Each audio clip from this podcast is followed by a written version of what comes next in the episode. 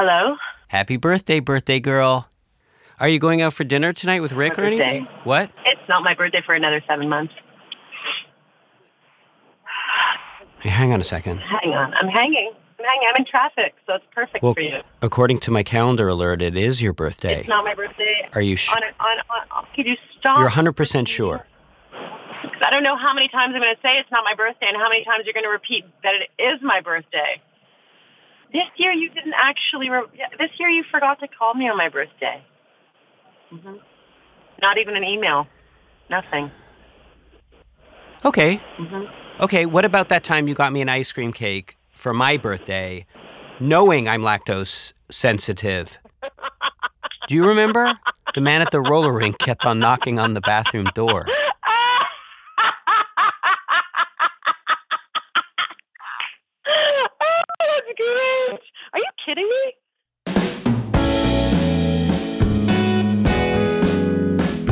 Gimlet Media, I'm Jonathan Goldstein, and this is Heavyweight. Today's episode Julia.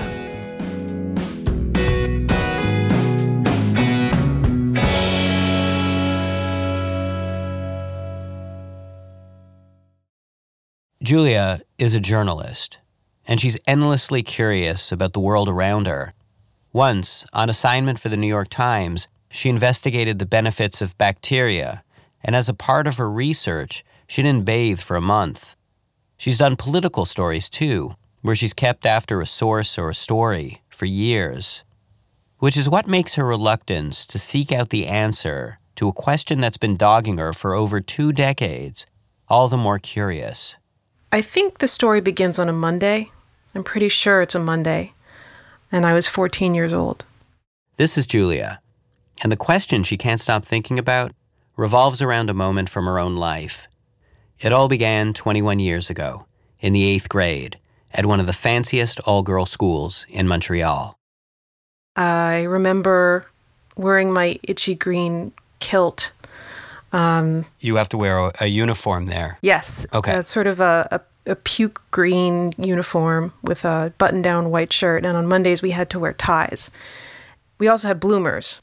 I don't think I ever understood what bloomers were. It was just sort of like um, a, a balloon with holes in the bottom. And, and were they ruffled? No. Uh, Cursed like- with a lifelong inability to distinguish between bloomers, culottes, pantalettes, pantaloons, drawers, and even knickerbockers, I was glad for the opportunity to finally sort it all out. the shape of it. But that's not why we're here. So after about 15 minutes of inquiry, I was ready to move on. Okay, sorry. Yes, uh, I'll go go on. um, as I left uh, morning assembly on Monday and uh, walked into homeroom, I looked for my desk and uh, I stopped and and looked around and it was missing. My desk was gone. And uh, that was where it started.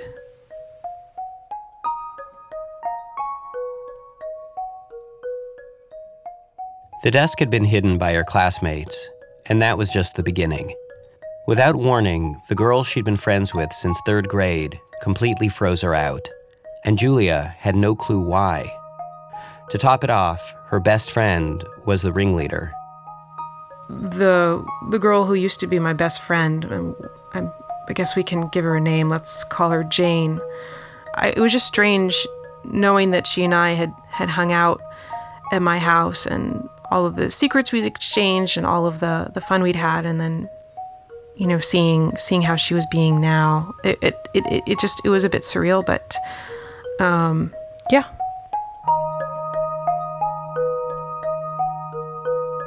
Then what started happening was every time she walked into the classroom, Julia noticed that the girls would drop what they were doing and study her.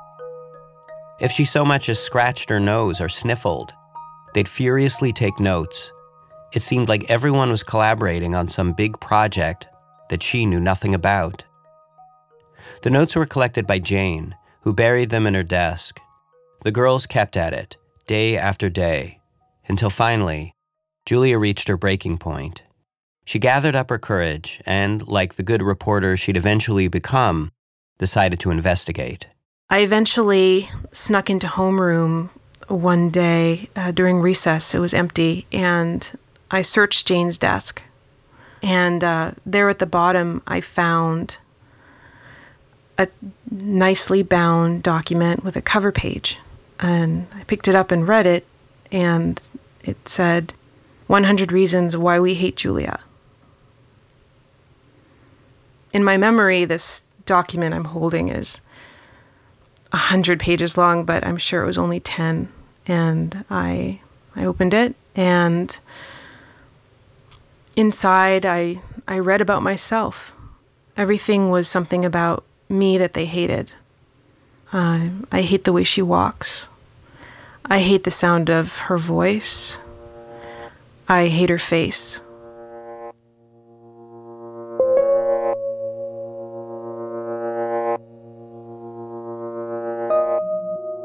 After that, Julia started skipping school. Eventually, she told her parents what was going on and they contacted the administration, but the bullying continued. Ultimately, her parents decided that the only solution was to send her to a new school, but Julia still had a few weeks left at the old one.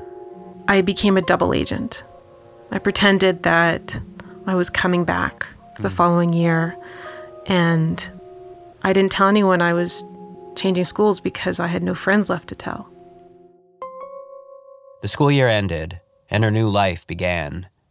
But because her new school was so close to the old one, Julia lived in constant fear that her old life would find her. Every day, she'd map her route to and from school, carefully avoiding the streets her old friends lived on, the coffee shops they hung out at. And for the most part, it worked. For those first few weeks at her new school, she managed to hide in plain sight. She was starting to feel like things would be okay. But then, one day after school, Julia was upstairs in the den doing homework, and the doorbell rang. She went to her parents' bedroom window and looked down at the doorstep and saw standing there her former best friend Jane, along with a few of her old classmates. I hit the ground as if someone was shelling the second floor windows. I was in a state of, of total panic, and um, I saw them in my mind's eye there on, on the front steps, waiting for someone to answer the door. And uh, I was just on the ground trying to breathe, and they, they rang the doorbell again. And I waited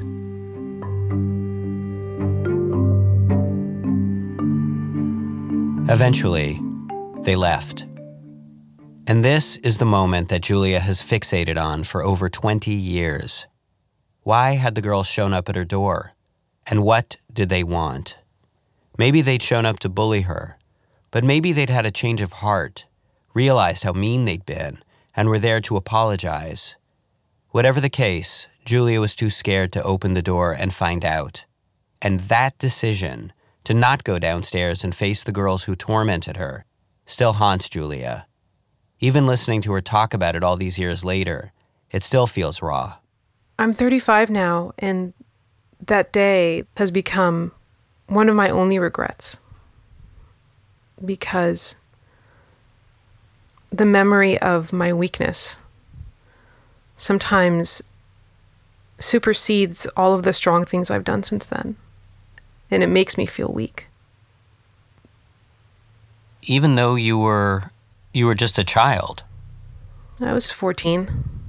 I think it's the memory of that fear is still somewhere in my physiology. It, it it makes me fearful when I think of it. I just wish I'd gone down there. I wish I'd had the guts.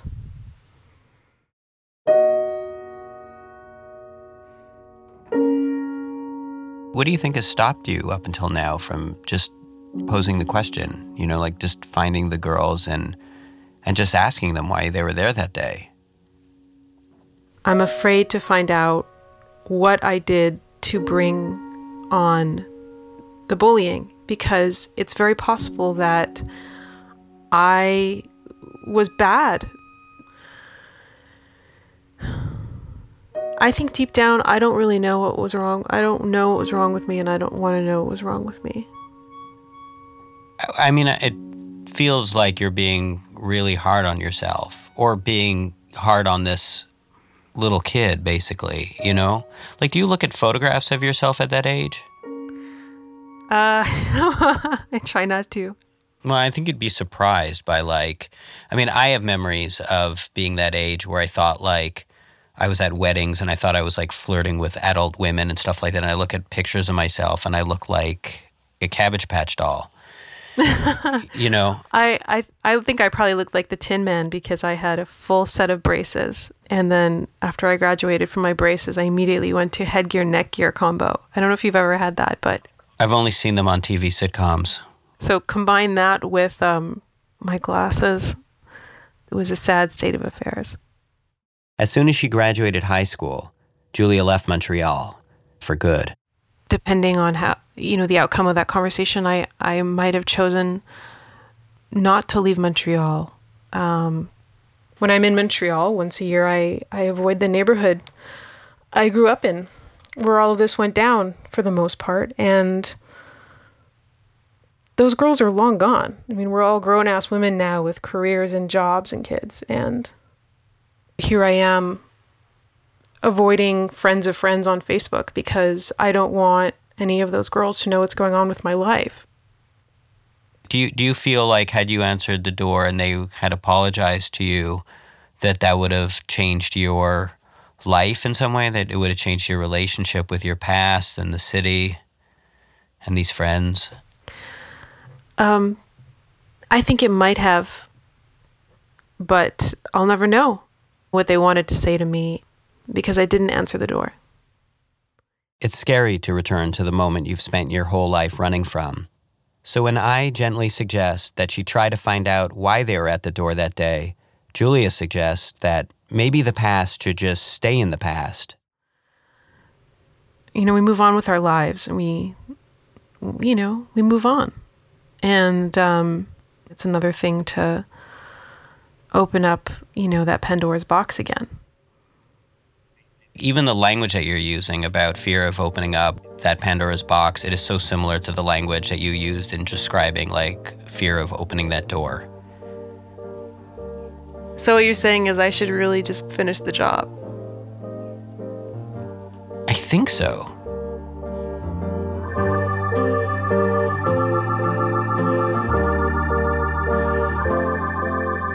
After the break, opening Pandora's box.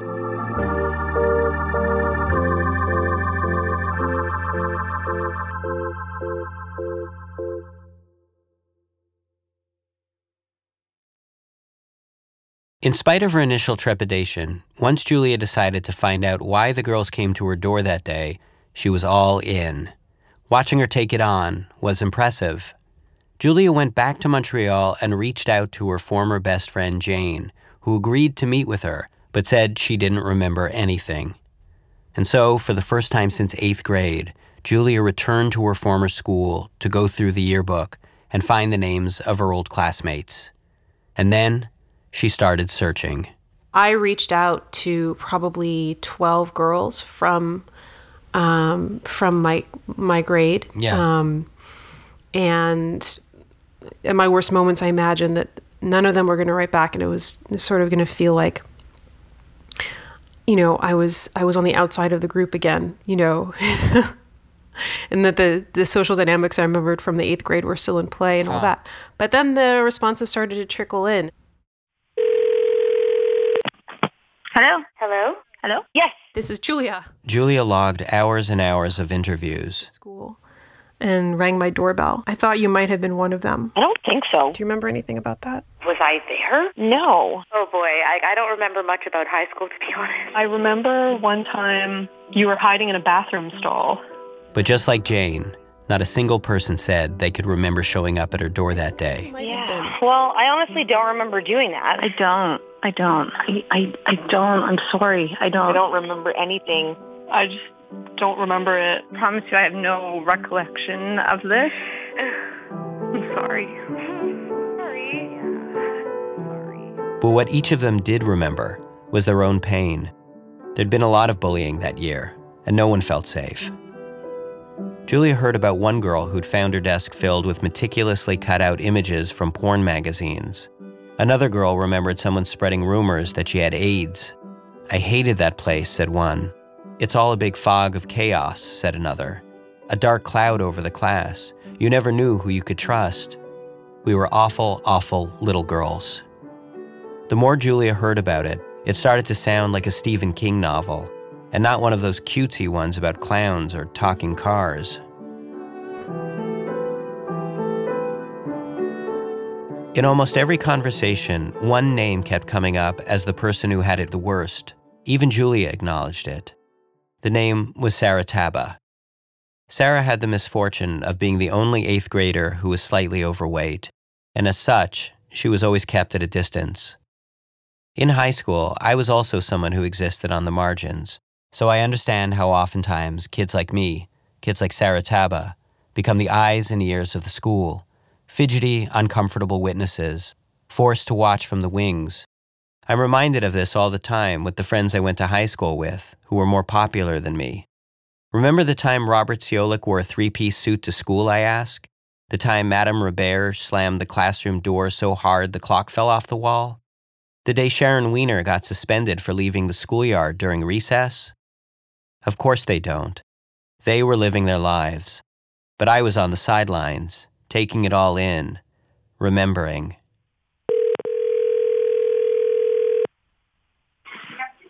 Hello? Hi, Sarah. Hi. It's been uh, a really long time. Yeah, it has. yes, it has. Having all these conversations made Julia think about Sarah and what she might remember. But when she asked her if she had any recollection about the day those girls showed up at her door, Sarah couldn't remember anything. The first thing I thought of when you said a group of girls ringing the doorbell, I immediately thought it would be a bad experience. Like it wasn't people coming looking for you to be like, we miss you, where are you? Yeah. Grade eight was a bad year at that school. Either you were being bullied and picked on, or you had to turn around and become the bully. Yeah, I mean, Yeah. there's something toxic, something dark. I think normal bullying, if there's such a thing as normal bullying, you can identify the perpetrator and the victim and the like, but it was it was just so pervasive. Do you remember the day that you realized that I was gone? I don't actually know. I remember feeling like you were just sad all the time. I remember you being sad too. Yeah. One thing I remember, people would call you Tubby Taba. Doesn't surprise me, yeah. I remember a lot of stuff like that.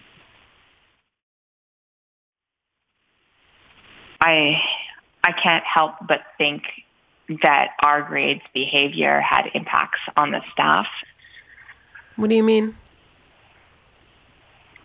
Uh, well, I actually, I, I'm assume, assuming you knew this, but maybe you didn't. But Miss McDonald killed herself the following year. Yeah. Miss McDonald was Julia's favorite teacher, and Sarah's too.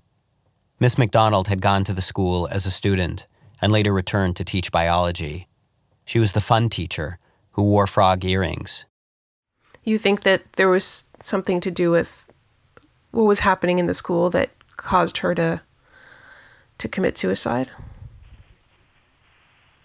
I think it had a role in her in her depression. She left right in the end of our grade eight year. Um, she because what I knew of her, it was her school. It was her passion. It was she was an old girl. She was there teaching. She wanted to instill this love of animals and biology in all of us. Um, and we were a bunch of brats. I remember there being a lot of associations between that pig that she had on top of her TV and her. A lot of comments about her weight. Yeah, it had an impact. Miss McDonald had been hospitalized over the summer, and when she came back in the fall, she was no longer the biology teacher, but a substitute. The last period of the last day she taught before she killed herself was a class called Personal and Religious Education. The students considered the class a joke. Sarah was there that day. And the grade was just running around and doing everything they weren't supposed to do in the classroom. She tried to get people to calm down and sit down and pay attention and like and she wasn't even trying to teach us anything. I don't even know if there was any material to cover that day. And then we showed up at school Monday morning to find out that she killed herself over the weekend. Oh my God.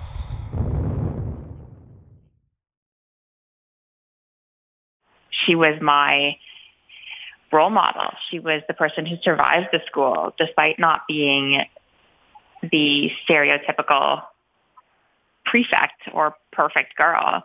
She was just this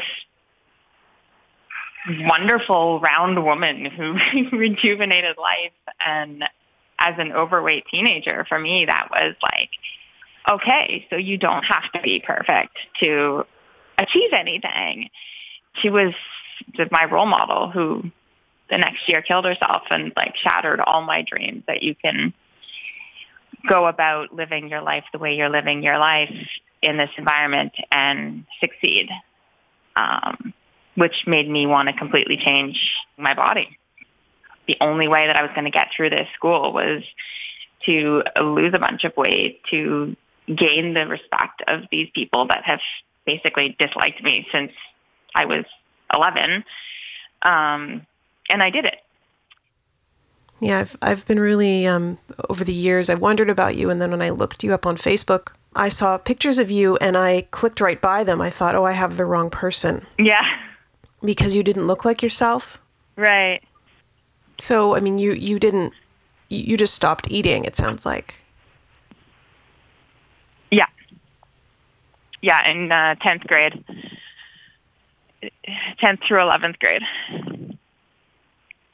And then basically destroyed myself in the process because it's an illness that I've been battling for the last 20 years.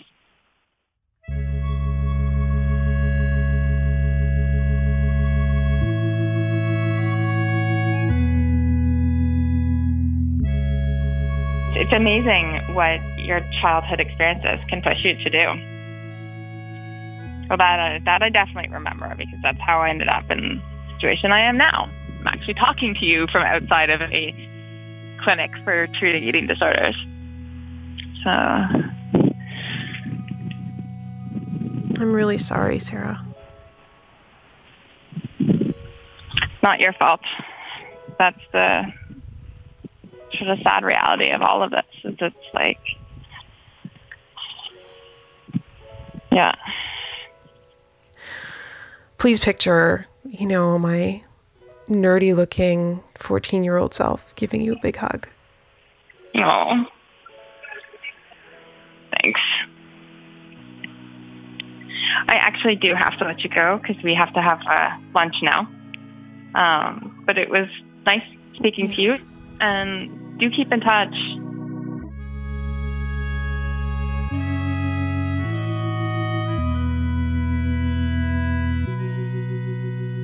The conversation had left Julia feeling devastated. The scale of her own pain had been altered in the face of Sarah's.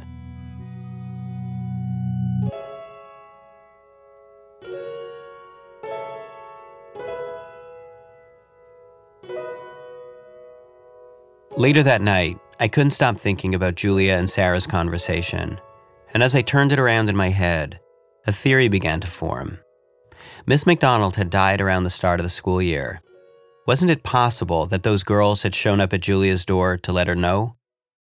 Maybe they'd been worried about the way Julia had just disappeared from their school and feared the worst. Wasn't it possible the girls had meant good that day that they came to the door?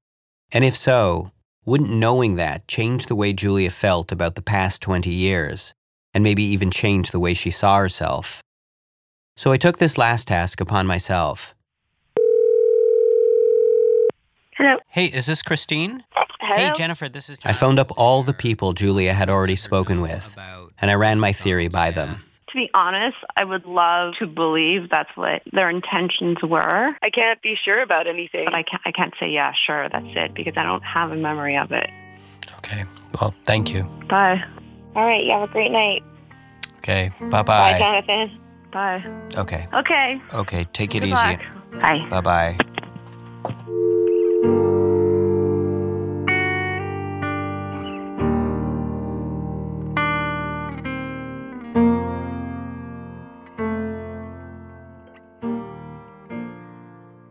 There was only one thing left for me to do. I I just feel like I'm at a loss. Like this whole thing started off as me encouraging you to to give it a try and that it might be helpful in some way and I don't feel like I brought you any closer to knowing what happened at the door that day and I I just If there's one of us who's disappointed, it certainly isn't me. I don't know whether I was emotionally equipped to open the door as a 14 year old, but to me, the important part is is that I opened the door now. I couldn't have um, I couldn't have confronted that if I hadn't literally done what we decided we were going to do. If I hadn't had these phone calls and asked these hard questions, um, and I've I've forgiven that little girl for being so frightened. I was so ashamed. I was so regretful. And I don't blame myself for being afraid then. I had every right to be. It wasn't rational. And so I think the biggest challenge for me in all of this was to allow myself to slip back into that 14 year old girl's skin and say, look, you know, I get it. It's okay. You know, it's okay.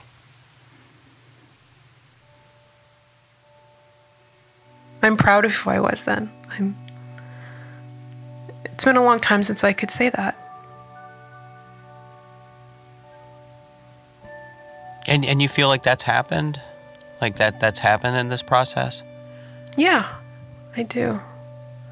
Well, that makes me feel better. Well, I'm happy to make you feel better, Jonathan. I'm Ding dong. Um, I'm. Ding dong. Uh, is this the, the part where I rewrite history and answer the door? That's right. Ding dong. Okay, I'm answering the door. Okay. Open the door. What happened to you? I changed schools. And you know why.